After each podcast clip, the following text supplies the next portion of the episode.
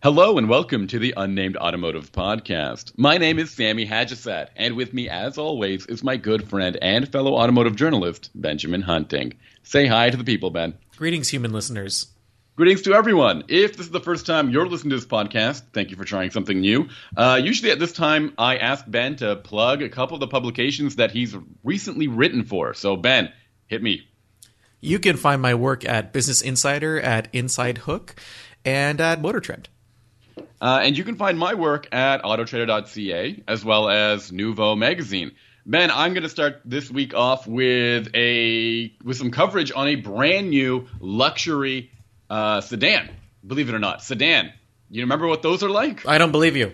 I I know it's hard to. I don't know how to prove it to you, but um, well, you could you could use facts. I mean, I will use these facts. I drove the brand new 2021 Acura TLX, and the model I drove in particular featured all-wheel drive and a turbocharged four-cylinder, and that's very important to talk about. Um, and I might as well just jump right into it. But you know, you my, see, my favorite yeah. part of the Acura TLX is how it mm-hmm. uh, when they when they first brought it out, it combined three models: the uh, the Acura T, the Acura L, and the Acura X under a single banner. That's synergy, Sammy. So much. I thought you were going to make a real fact of some kind, and that was not it. Facts it combined, are your department when when it, we're talking about Acura. It combined the TL and the TSX and it made this really weird like tweener, right? Like it made a very Acura decided that they were going to play in this in between class, like Cadillac. Uh, yeah, I suppose that's a great way to to relate the two brands here.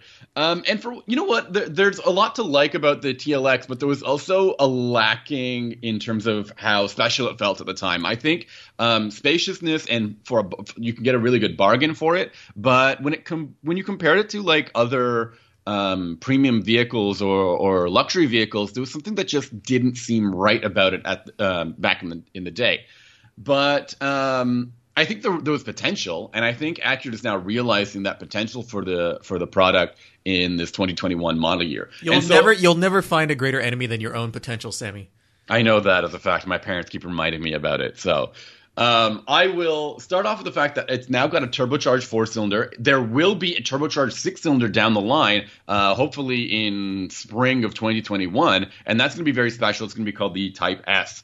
But for now, all they offer is a turbocharged four cylinder. Uh, it's a two liter unit. It makes 272 horsepower and 280 pound feet of torque. So it's very much the same as you would get in the RDX. And honestly, this is a pretty good engine. And the reason I bring it up is because the base engine in the la- in the last generation TLX was this 2.5 liter four cylinder that made just 200 horsepower and was kind of a like honestly was kind of a dud. And so now you've got a car with with significantly more horsepower, almost 100 pound feet more um, torque. And in fact, this engine is closer to the um, the optional V6 that you get with the last generation uh, TLX, which made 290 horsepower and 267 pound feet of torque. So this this new thing has more torque, which is crazy. Well, you know, so I wanted to kind of link back to something you just said about this engine. You said it's the same engine as the RDX. I believe so. Yeah. So a couple of weeks ago, or maybe it was last week, Mm, I don't think so. Anyway, we were talking about the Cadillac CT4 and how it had a turbocharged four-cylinder engine that was taken from a pickup truck. A now, pickup truck, yeah. So this is a, a, sports sedan that has this engine taken from an SUV. So is this a similar kind of experience in terms of how the power is delivered, how high the engine revs, and kind of the personality of the engine? No, I actually I think um, first of all I think the we're being generous if we're calling the RDX an SUV. I think it's best described as a crossover. I think it has a, a car like platform, um, and, and, it's not kind of as rugged as some um, SUVs. But you know what? Some people relate the two um, definitions, and that's okay with me. But I will say that this does drive much more like a like a, a, luxury vehicle. It doesn't have that coarseness to it. It's a very smooth powertrain. I really do like it, and I think it's one of the highlights of the RDX, and as a result of the TLX as well. Um, the it's paired to a 10-speed automatic, no matter what um, um, drivetrain you can get, and that's another thing that's worth talking about as well. Because the last generation TLX, it, while it offered all-wheel drive, uh, you could only get it with the V6 engine. So you're ending up paying like I don't know, fifty grand for this uh, for this all-wheel drive version of the car. Which um, okay, fine, maybe not. You're you're you're ending up getting a V6 motor with all-wheel drive and now you can get um, all-wheel drive in as easy as the the four cylinder now. So well, that's yeah, pretty great. It's kind of, but I think that they really have no choice at Acura.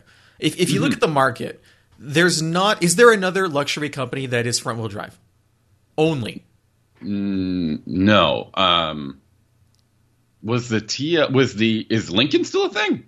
Lincoln is still a thing, but I don't think that there are front wheel drive eh, oh, oh, from exclusively front wheel drive platforms left at Lincoln in the sedans. Right. I, I could be wrong about that because there could be some older cars hanging around the Lincoln and showroom. Buick, I suppose, would be the other. The yeah, alternate. Buick is an interesting example. Um, do we consider them at the same level as Acura? I, personally, for me, quality wise, I would say that they are, but um, it's. You know what?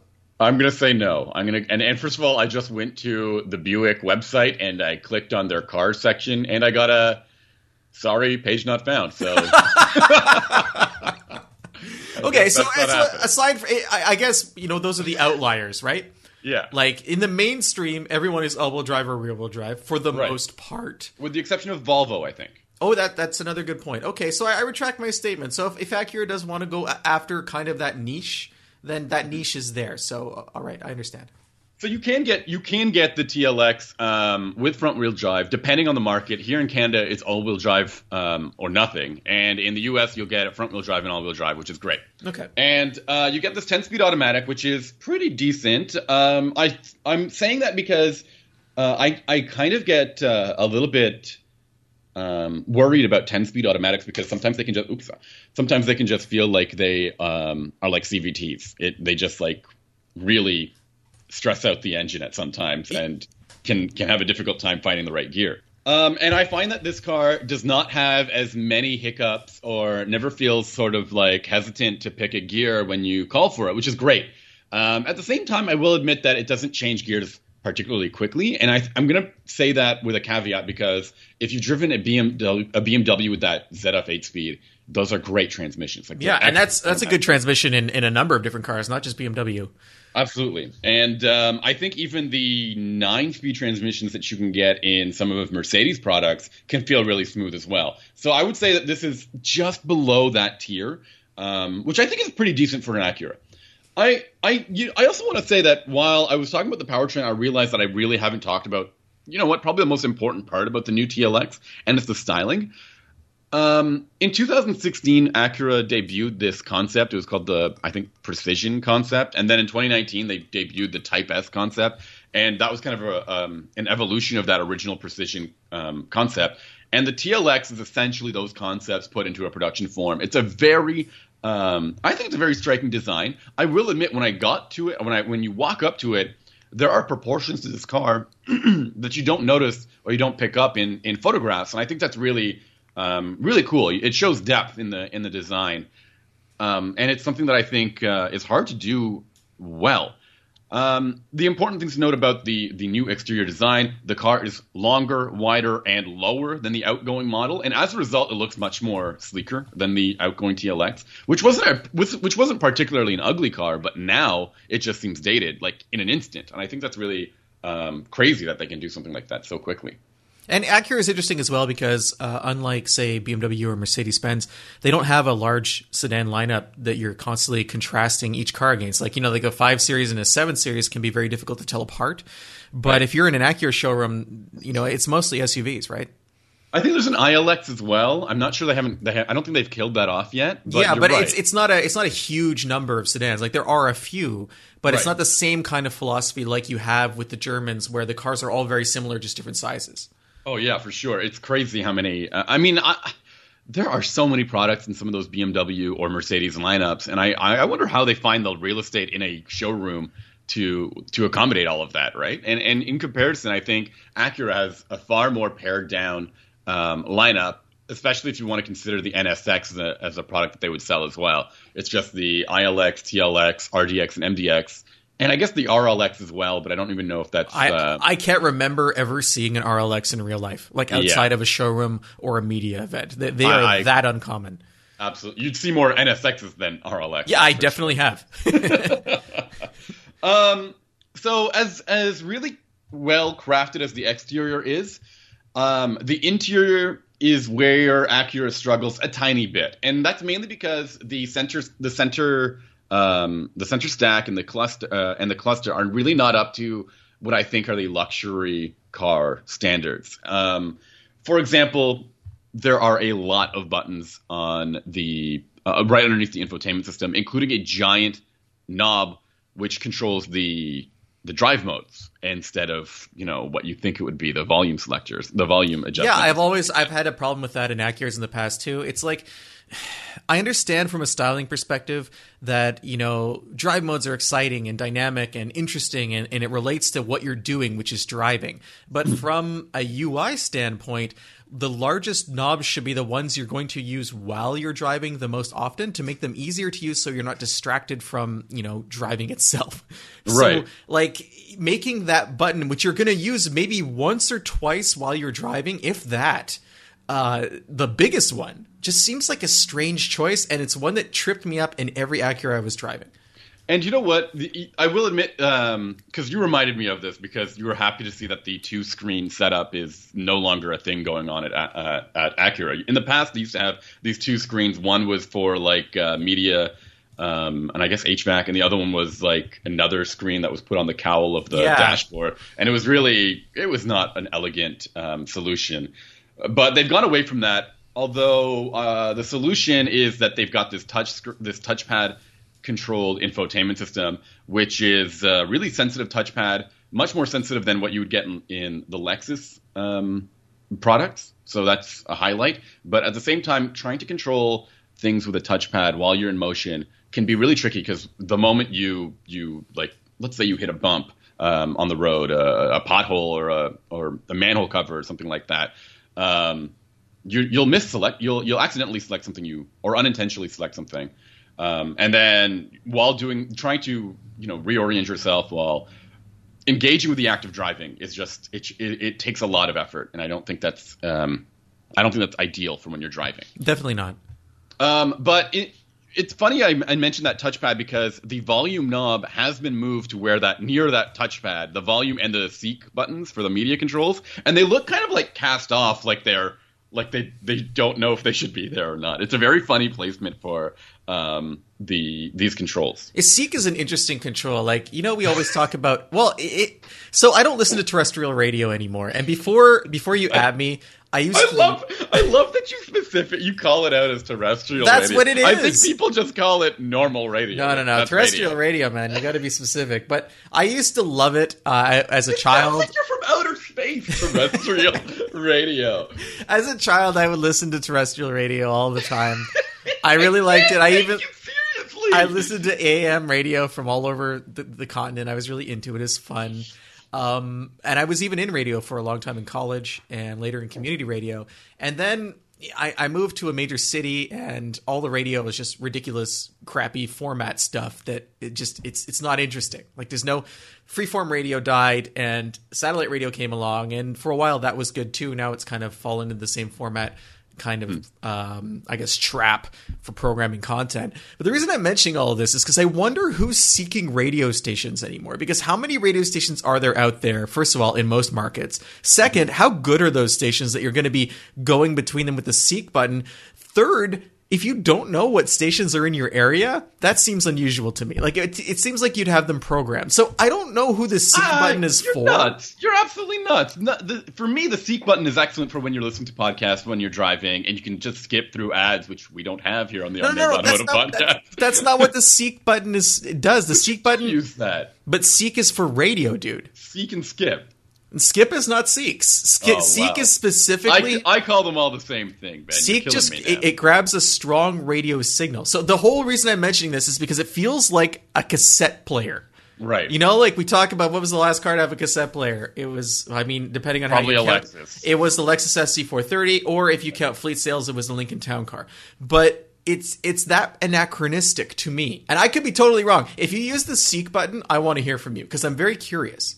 Maybe I'm mistaken because I think the seek and the and the skip button are like n- next to each other, but I might. Do you, have, do, do you have a love for terrestrial radio, Sammy? No, God, no. Okay. Um. Anyways, the other thing that I mentioned was the gauge cluster, and I think that Acura has made a pretty bold design decision by having white backed um, gauges with bright red uh, fonts, which is which is wild. It's very bold. It's very unique. Um, and I thought it stood out, but at the same time, it reminded me that I'm not looking at a digital gauge cluster, which is a little bit more common in this class, yeah. um, especially from Mercedes, BMW, and Audi. And it just reminded me that this isn't nearly as as high tech and as cool as those other products. However, the rest of the cabin is excellent, and it's one of the things that reminds me that um, Honda, when they really do try um, to to nail the details they do a good job. I've got these gorgeous ultra suede accents on the seats. I find the seats very comfortable and supportive. There's great stitching. None of that weird like waviness that you see in some other cars that are like that have stitched dashes or stitched um, upholstery. Do you know what I'm talking about when it looks like somebody like sneezed while stitching a car? Uh, yeah, there's there's a certain lackadaisical quality to the stitching on some vehicles. It, it's yeah. it's like oops, and now we're back to our regular programming. Um, and the steering wheel is nice and thick. It actually reminds me of a BMW steering wheel, and that really like chunky. I'm glad I've got the like a hold of the the the vehicle here, and I'm, I'm really wait, glad. Wait, you like a thick steering wheel? What does it give you? What's the sensation? Um, it gives you this feeling that you're behind something kind of substantial and uh, and robust. Okay. That's what I think. Um, and that really does translate well into the way the vehicle handles. And and um, they've also made an adjustment to the front suspension. They're now using double wishbone um, front suspension, and I think that's pretty. Um, it, it signifies that they're willing to invest and engineer a solution to make a, a, more a better handling vehicle. And as a result, the car does handle extremely smoothly. I was I was really impressed because I thought it would just be kind of like a, a, luxury barge. And as I mentioned, a longer vehicle, if it has a longer wheelbase as well, I haven't really looked into the wheelbase numbers, might end up being a better like luxury cruiser than a sort of something that's um, agile um, and, and, changes directions really well. But this end up really. Uh, balancing that the, those traits um, nicely. I was really surprised at what Acura can can achieve and manage with uh, with a car that I think they really put their effort into, and I don't think that the last generation model was given this much attention to detail throughout its whole its whole lifespan. So driving wise, yeah. So um, one, I do miss the V6 in this situation. Uh, uh, well, maybe not. Maybe that's not what I'm saying. Um, I think it could be more powerful, but at the same time, what I have noticed with the TLX is that it gives you a really good sense of speed, and I think that might be because of that lower seating position that you have in the car. The, the fact that the car is lower to the ground, it does provide a really good sense of speed, and I think enthusiasts will be really happy with the way they feel in the TLX, and I think that's a very hard uh, benchmark to clear. Um, so I, I, think Acura does get a little bit of kudos there. Um, excellent steering, um, and, and, it's it's pretty smooth on uh, on smooth roads as well for the for the highway or for um, cruising around town as well. Do I think this will be a track car or something that you'll want to take um, onto a circuit? Absolutely not. I don't but, think that's the case here. But is it a credible performance sedan? Like, if you were to get out of a BMW and get into this, would you feel a drop off in any category worth mentioning? That's just for, just from like a driving perspective, not from like a build quality or materials or anything like that. That's really tough. Uh, I'll be honest that when I say that the BMWs, especially the six-cylinder BMWs, even with all-wheel drive, and they've gotten pretty heavy too, um, can still feel pretty engaging to drive. But I think you and I have both said that the steering has gotten has gone downhill a tiny bit, and I think that Acura still has pretty engaging steering, pretty smooth steering, well weighted um, steering feel, and I think that's something that they should be proud of. It just what it, what it, what I'm trying to say is I think they've made a major upgrade from where the TLX and other Acuras have been in the past to where they are now. I think that means that they're they've been paying attention and they've delivered something worthy of uh, because in the past I think Acura had a bit of performance chops. I think the Integra for a long long time was heralded or, uh, or, or, held above others as being a really strong handling car, despite the fact that it was front wheel drive. Right? You know, yes, but that was a long time ago. That was a very long time. And some people like to hold on to those things and keep calling it uh, the Acura of yesteryear. Is is Acura back? I don't know if that's you know you're you're right. They were back. Maybe their best years were just a short period of time, and the rest of it was so they're not really back. They're more like they're they're actually back on the on the right foot here. Well, we're looking uh, at a car that you know, in terms of sales, has dropped it has cut itself in half over the last five years. I mean, The best yeah. sales the best sales year for the TLX was 2015 and they sold just under 50,000 and then last year they sold just over 25,000, you know? So like Is that fair though? Like everyone has been buying more and more um, crossovers. That's been the demand over the past 5 years. Yeah, I, am not that, right? But what I'm saying is like it, but how much of right. a market is there for this car? You know, especially since when you have a TLX, you have a couple flavors of TLX. If you have a 3 series, you can buy so many different models of the 3 series.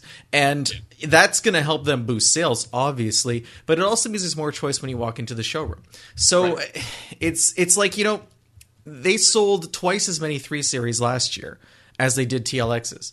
Does that matter to Acura? Because Acura's transaction prices, I'm willing to bet, are a lot lower than BMW's. I think you're right, um, and I th- I think it does matter to to Acura, and I think one the TLX, um, in fact, the whole Acura lineup over the past five years has been uh, static. I think you you'll agree with me on that. The only Acura worth buying over the past five years was maybe the MDX, and then recently the RDX kind of um, you know spruce things up for the for the brand again. And now with the TLX and a new MDX coming, we've got a fresher lineup that will help bring more um, people into the showrooms. Um, I also think that for sure the TLX is is I I truly believe that they've got um, their best people behind this product now. It is no longer sort of just uh, being pushed along or strung along. And as I mentioned, they've got an even more and exciting, uh, even more exciting vehicle coming up with a turbocharged V6 engine, which is sure to be uh, higher performance. They've they've left an extra gap for what that next model will be. Okay. No? Well, I understand what you're saying. It just it's it's hard for me to see Acura's place in the ecosystem, I guess. But like, okay, seriously, Lexus, the sedans at Lexus, there's one very good sedan that you, that the everyman will consider, I think, is the ES, but it's not that performance oriented, right? No, the ES is outside the, the scope of this conversation for sure. But it, it is very good. The IS, despite the new one that has come out, um, seems like a, it, it seems like a refresh as well. That new generation model. I don't know what. I can't wait to drive it and, and be proved wrong. But the IS has been also like stayed on the vine a little too long. They haven't done anything special to it, uh, and even the design, which was its highest, um, its best feature, just doesn't look that special anymore. And then you've got um, Infiniti. When was the last great Infiniti sedan? Well, I would say that the um, Q50 is as good as a TLX. That's certainly power wise, it blows it away. At, so at the time, when like now?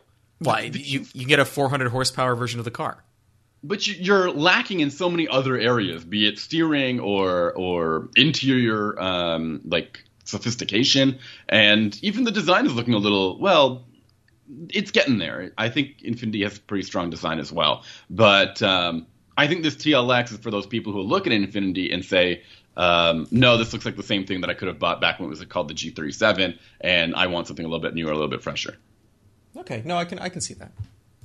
Um, and who is there another automaker that we might be we might be missing in this regard? I think the biggest competitor for Acura will be um, Genesis. A lot of people who are looking for like a bargain kind of performance luxury vehicle could probably find it easily at um, at Genesis. And you add in the fact that Genesis has three very fresh sedans um, that will catch people's attention uh, and look good right now. No, right? that's the, yeah, yeah. I, I G70, uh, the G80, and the G90. So it's a crowded market that people just aren't that, that interested in seems mm-hmm. to be my takeaway for what the TLX has found itself up against. Would would that you think that's fair? Yeah, and so they had to do something dramatic, and I think they've they they I think they pulled it off. Okay, so any, any anything else that you want to say about the TLX? Um, super handling all wheel drive. You know this thing, Ben? I, I've heard the acronym. The S H A W D. Is it um like th- there have been times when Acura did not include super handling all wheel drive in a vehicle, and I don't think it made a significant difference. And there have times when they really held it above everything else. I don't know if super handling all wheel drive is what people go to Acura for. No, no. Unless you're a, unless you're like, a Acura or Honda fanboy, exactly right. I don't, and and I, am not disparaging anyone who is. I think they're the only people who really know that. It's like I don't think it ever achieved the same market penetration that Quattro did in terms or of pop X culture. Drive or 4MATIC. No, I don't think anyone things. knows what xDrive is or 4MATIC. I think those things are like the SH all-wheel drive of the German set. I, I think Quattro. Nissan one have a really good one? ATTESA or Yeah. something like that. nobody nobody knows these things. Quattro is like an easy thing to to say. And Yeah. It's an actual word, which helps. And um, it, it also ties back to the rally victories that Audi had in the 80s. And I think that that gives it some kind of heritage that people can latch onto. I, I don't think anyone else's all-wheel drive system has the same type of recognition in terms of name. I think Subaru is probably the only other company that has all-wheel drive um, as part of yeah. their main public image. You know, Right. And I, I was wondering because I think that's where Acura wants to go next. They want to really push super handling all wheel drive. They want to make it available in every single uh, product that they make. Um, and they're going to push that down uh, everyone's throats. well, you much as could you could try as hard as you want to make fetch happen, but that doesn't mean fetch is going to happen. So why don't we fetch the next uh, car or wow. truck? Right? What a segue! Nailed it. Swish. So I, I I'm driving something that's also all new in a sense, but in another more accurate sense, it's not all new. Uh, but it's still interesting, and that's the 2021 GMC Canyon.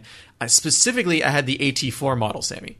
So you're telling me that after driving the Colorado Z- ZR2, you Yes. are now driving a product with a different badge on the front end. Not yes and no. So Okay. the as you point out, the Canyon is the platform mate of the Colorado. Almost everything about the trucks is identical in terms of drivetrain. So you get the four cylinder, you get the diesel, you can get the V6, all the stuff we talked about the ZR2. Uh, the differences are styling, as you mentioned. They're not huge, but they're there. Inside the truck, things look pretty different. Um, I noticed that the dash that I had on the Colorado versus the one I had on the ZR2.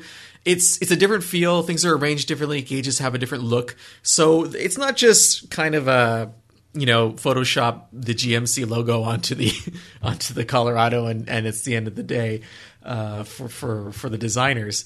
But what's more interesting about the truck, I'm not going to go into super detail about the platform because we talked a lot a lot about it recently when we were talking about the Colorado.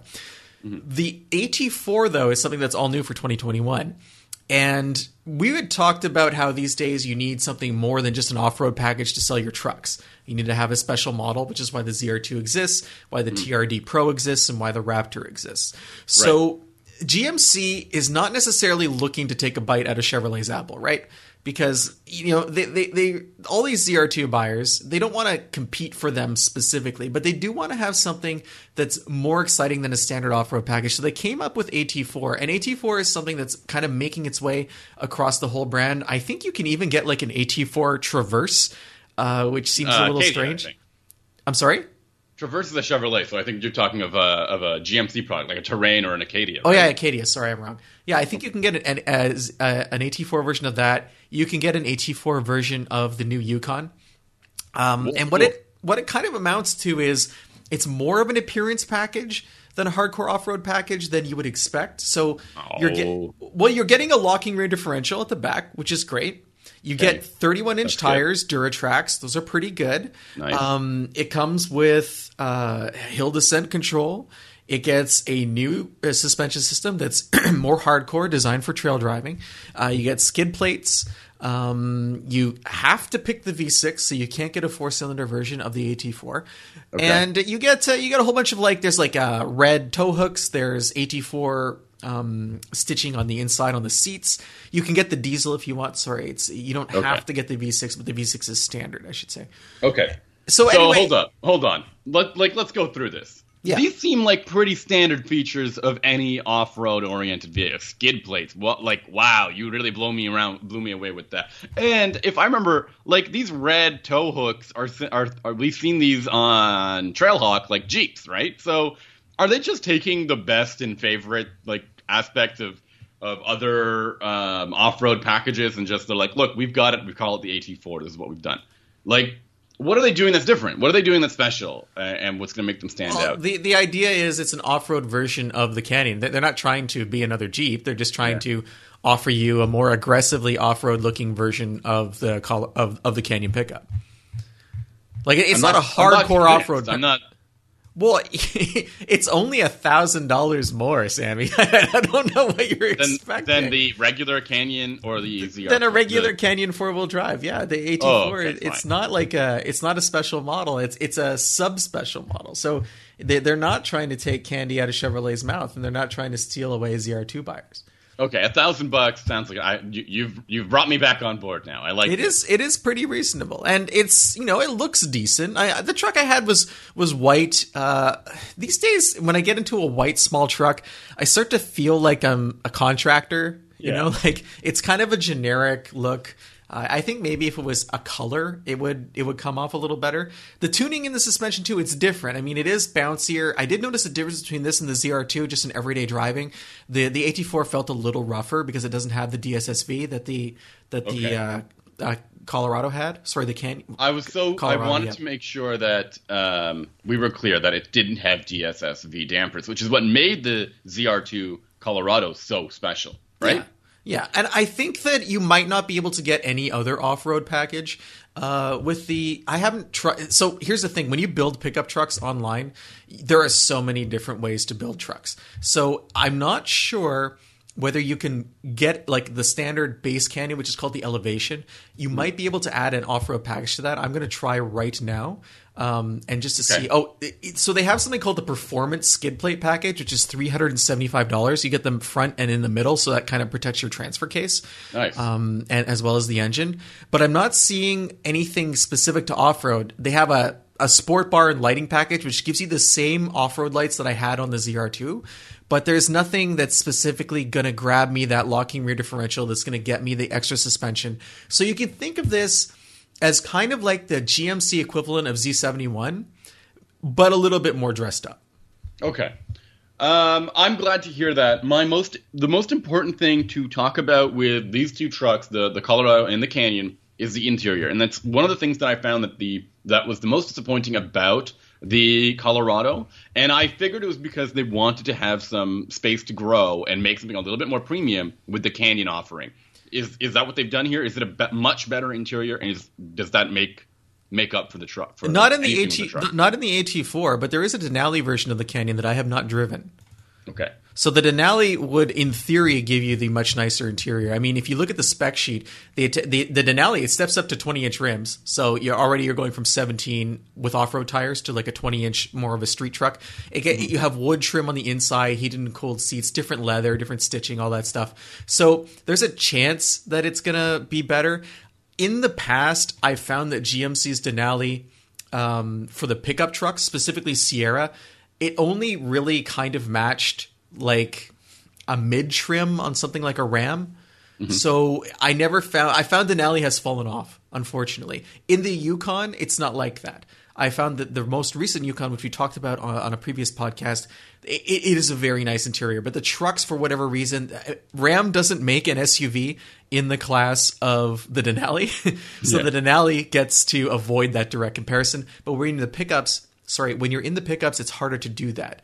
Uh, I like the Colorado and Canyon interiors versus, say, Toyota or Ford. I find it's more modern looking than the Ford and less rough than the Toyota. I don't have a, as big a problem with it as you do. Okay.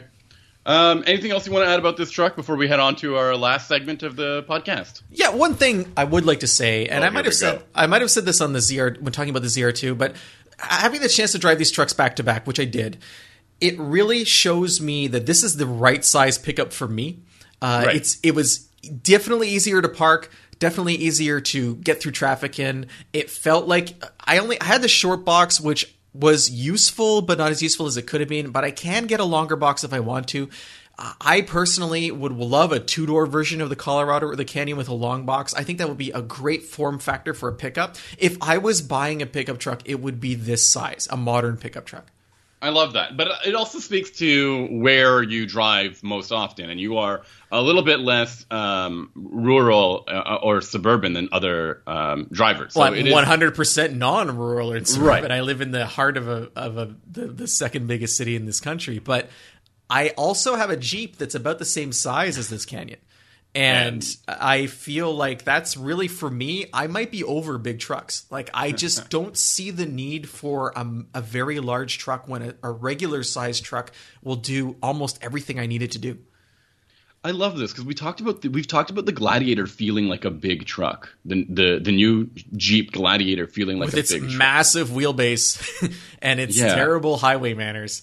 But technically, I think it's meant to compete with products like the Canyon in Colorado. I, I think that like maybe in a product meeting at an executive like boardroom, maybe it's intended to do that. But in the real world, I think the Gladiator is only intended to sell to Jeep buyers. I Yeah. don't, I don't think there's a lot of conquest going on. I think it was a vehicle that was designed to tap into a huge amount of existing demand.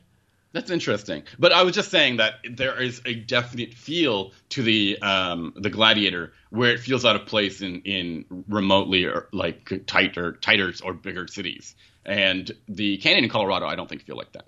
No, And I think the Ranger actually can manage that small, that big city kind of um, driving situation as well. Sure, but the, the the driving experience in the Ranger we talked about, you know, transmission Yes. and and and Is engine, unrefined, yeah, and the, the interior is is clearly five years older than it needs Yeah. to be. So it's it's all stuff like that kind of takes it out of the conversation. But size wise, sure, it's great. It's it's it's the right size too.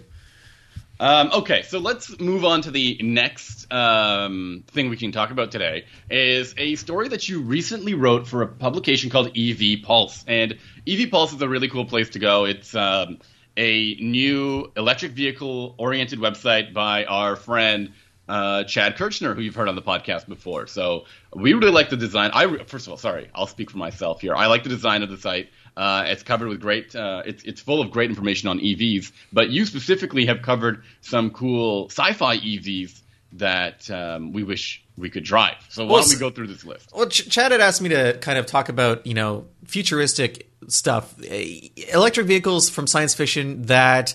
You know, there's always those those TV shows, right? TV shows. There's always those movies like Gattaca or um, In Time that took like classic cars and put electric engines in them, and that was a cheap way to just show that you're in the future. It was like, here's a car from the '60s, but uh, plot twist: it's not a muscle car anymore; it has an electric engine. So I, I wanted to avoid that kind of thing, and I was I was more curious about the stuff that was meant to look like it was futuristic. And almost always, when you see a car that kind of looks super wind tunnely and uh, has all these arcs and curves and fantastic features, it's it's electric. Like they, they're they're very rarely internal combustion.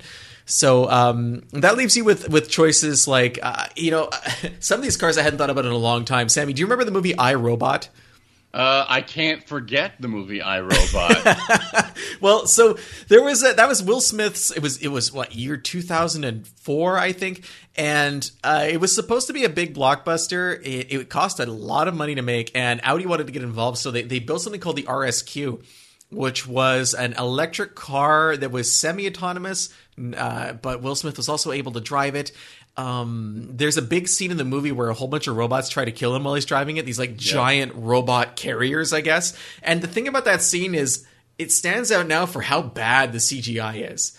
Like the robots look terrible and it's just a very unbelievable scenario. It's almost like you're in a bad video game where waves of robots are coming at you. But uh, the interesting thing about the RSQ was obviously it wasn't real. They did build it, but it wasn't, you know, a fully functional electric car as it is in the film.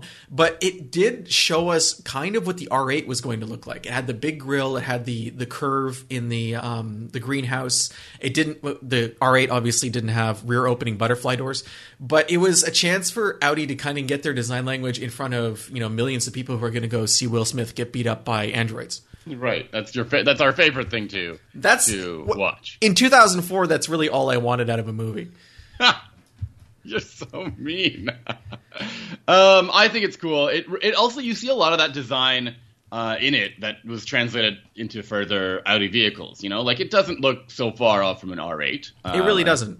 And the R8 I think- came out three or four years later, I think. Yeah, I think this was kind of like a an opportunity to test the waters, right? And I think that helped. That really did stand out. What else? What else do we have on the list? Well, there's there's there's some stuff that, that goes farther back than that. That's still Sylvester Stallone was in a couple of futuristic movies in the '90s, and both of those movies had really interesting electric cars. Um, the first one was Demolition Man, where uh, it, it was a unique instance of corporate synergy, where General Motors they built this car called the Ultralight, and okay. it was this bubble glass thing uh, with giant like it, was kind of like a Tesla Model X with the doors, except it covered the whole side of the car. So they would pop up, people in the front, people in the back would get out of the same door. But uh, they were like, "How are we going to promote this ultralight?" It, the ultralight was really light too. I think it weighed like a thousand pounds, maybe less.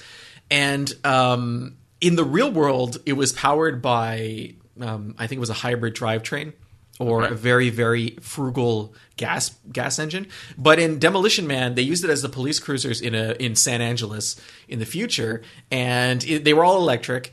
And uh, they were they were the perfect choice. It looks exactly like what you would expect a futuristic car would look like if you were in the '90s. And the cool thing about the ultralight is it became the EV1 a few years later. It, it, yeah. What, what they learned from the ultralight in terms of chassis design, because the car was made mostly of carbon fiber, I believe, um, and uh, aerodynamics, they were able to channel into the EV1.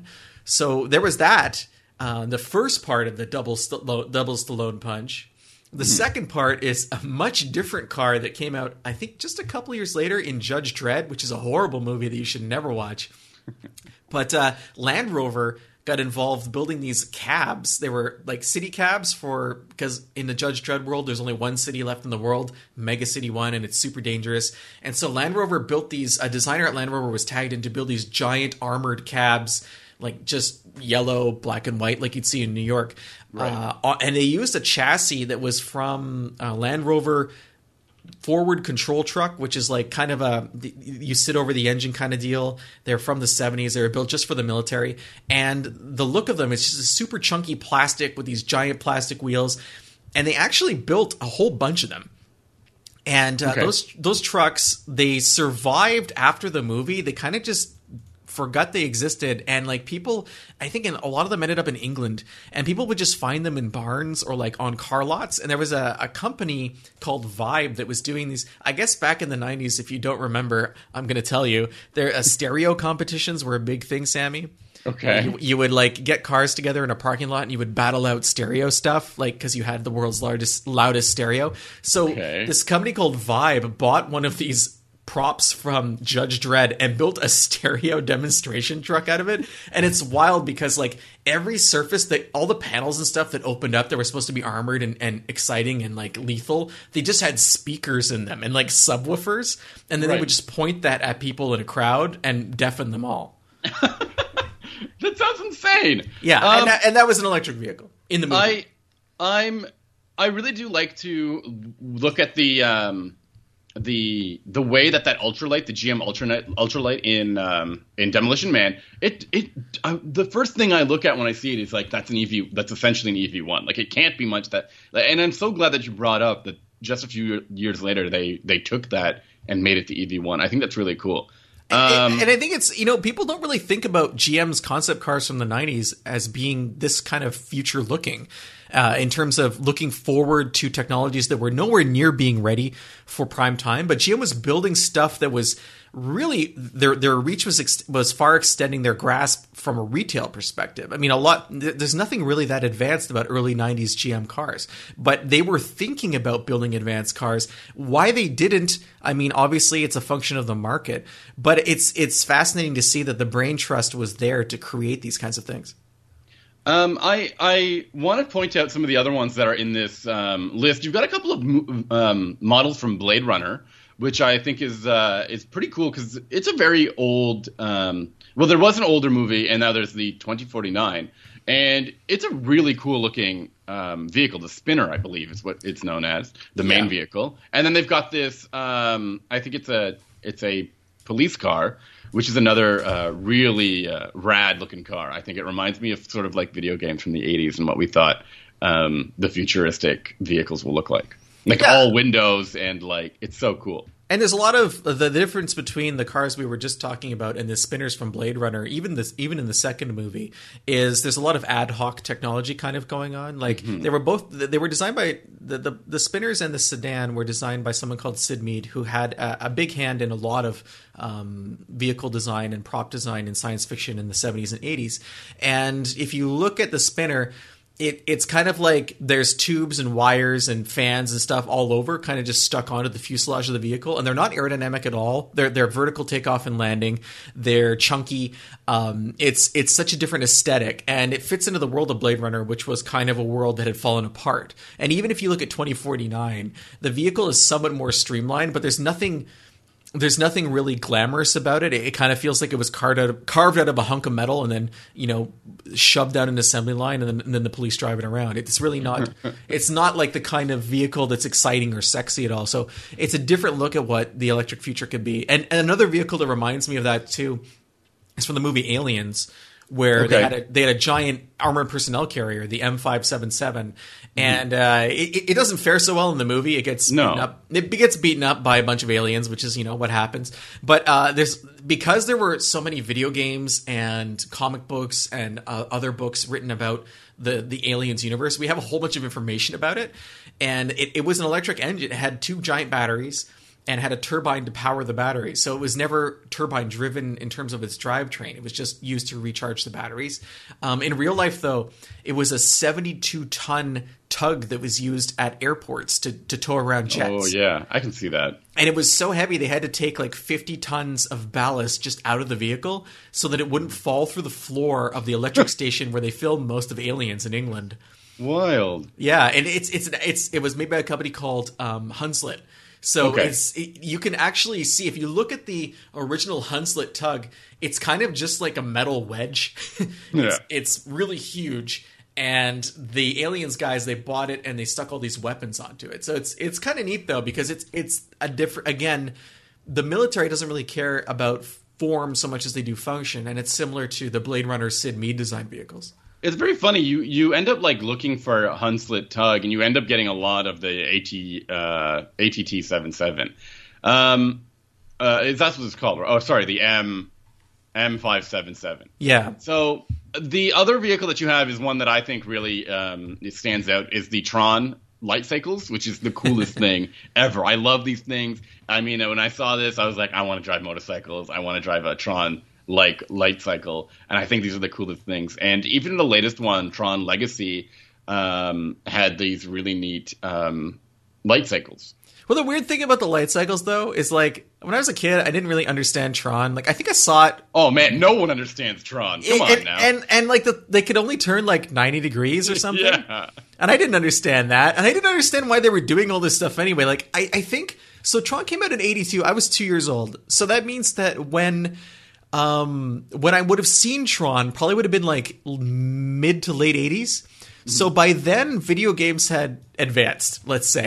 like Nintendo was a thing. So you weren't necessarily looking at the same type of graphics that were so mind blowing in 1982. So when I saw like the way that those cycles moved around, it seemed so clunky, I guess is the word I would use. Whereas at the time, I'm sure it was exciting. I mean, you were what, 10 years old, 20 years old in 1982? Uh, I was not born yet. Sorry. Okay.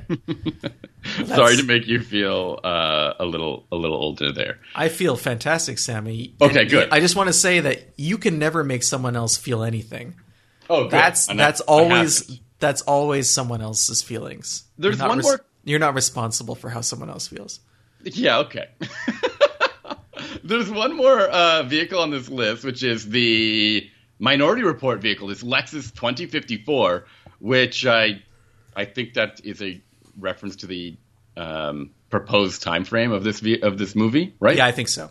Okay, which is totally it's such a weird looking car with a different like uh, cockpit and and um, it seems like a cab forward sort of design, right? Well, it does, it reminds me of a Chrysler concept, an earlier okay. Chrysler concept called the ME 412. Do you remember that car? Yeah, I remember this. This is this is so cool. Is so it really you, that old? Oh my god, I'm gonna feel ancient now.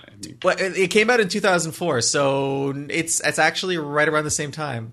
Oh, weird. Yeah. I wonder if the two, if they were like competing for the same movie contract. If they were besties, so like uh, it, this this this the Lexus car came out two years or two years before, and then mm-hmm. the the Chrysler came out just after. Um, so right around the same era of design, and it's got that kind of the reason I say they remind me of each other is because it has that windswept front cab over where it's like right. you know like there's a big bulge in the front but it doesn't look bulky so much as like you have some some some muscular wheel wells, but like the main part of the car. I'm doing this thing with my hands right now that no one can see. But yeah, I, w- I wish I knew what you were doing. The main part yeah. of the car, it's like a it's like an ellipses almost. Uh, and it's it's very of that era. And it, it, you know, I struggle to look at this car and figure out where it fit into the world of Lexus styling afterwards. Can you think of another car that looked anything like this? No, absolutely not. Uh, not even close. It, maybe you can see a little bit of the bubbliness that is found in the SC 430, but that would be generous to say. Um, I do also love the design of this and the the ME412, that Chrysler that you were mentioning, couldn't quite pull off that windswept design because I think it still uses a a internal combustion motor. And these cars, these vehicles that you're talking about, are all EVs, and EVs are really um, fortunate because I think an electric motor can be a, can be placed a little bit easier um, on a vehicle and can allow for some really creative designs. Although that A pillar on these uh, on these Lexus seems like you would just crash into everything. You know, and I, I, don't have the details on the 2054 in terms of like in real life if it could actually move around on its own. Right, that would be a good question to know. It, it's weird in the movie too because the movie's a little strange in how it, it not strange, but the the movie's very specific in terms of how it portrays personal transportation. It was kind of like an autonomous grid of vehicles that were just moving. It, was very complex. Uh, humans weren't in control, and um, Tom Cruise, of course, messes all that up. And the, the 2054 kind of shows up in a, a, chase escape scene, but it's not a huge part of the movie. So it was a way, I think, for Lexus to get involved with Steven Spielberg, who was a Lexus fan, and for them to do a fun design exercise. But it doesn't really move the needle as much as the other vehicles in terms of how relevant it was to the plot. But it is interesting to look at. Um, I want to bring up a couple of follow up vehicles that um, I think are pretty cool too, and I don't know if they still count because one of them is a an animated movie, and this is from uh, a movie called Spies in Disguise with Will Smith. This is the second time he's being mentioned in this um, list. Here. That is also the Audi. It is also an Audi, and it's, it's called the RSQ as well, but it's an, it has it takes the e-tron name that uh, is recently um, associated to their electric vehicles. And I think this looks really cool. I think this looks a little bit, even though, yeah, totally, it's totally fake. It doesn't even need to be based in reality as a animated vehicle. Uh, I love it. It's so cool, right? Yeah, it's um, it's it's definitely it's definitely an, an, an, interesting take because you know when you do an animated car, you don't have you're not restrained by anything. You can make it look ridiculous, yeah. and but to make a car that looks like it's at least plausible, I think is an impressive thing to do with animation. And then there's another vehicle that I think isn't quite an EV. I think it's more of a hybrid, which is the Jaguar CX75, which was in James Bond. I think it's in Spectre. I think that's yeah. the movie it's in. Yeah, hybrid, uh, hybrid doesn't count, man. I mean, okay, all right.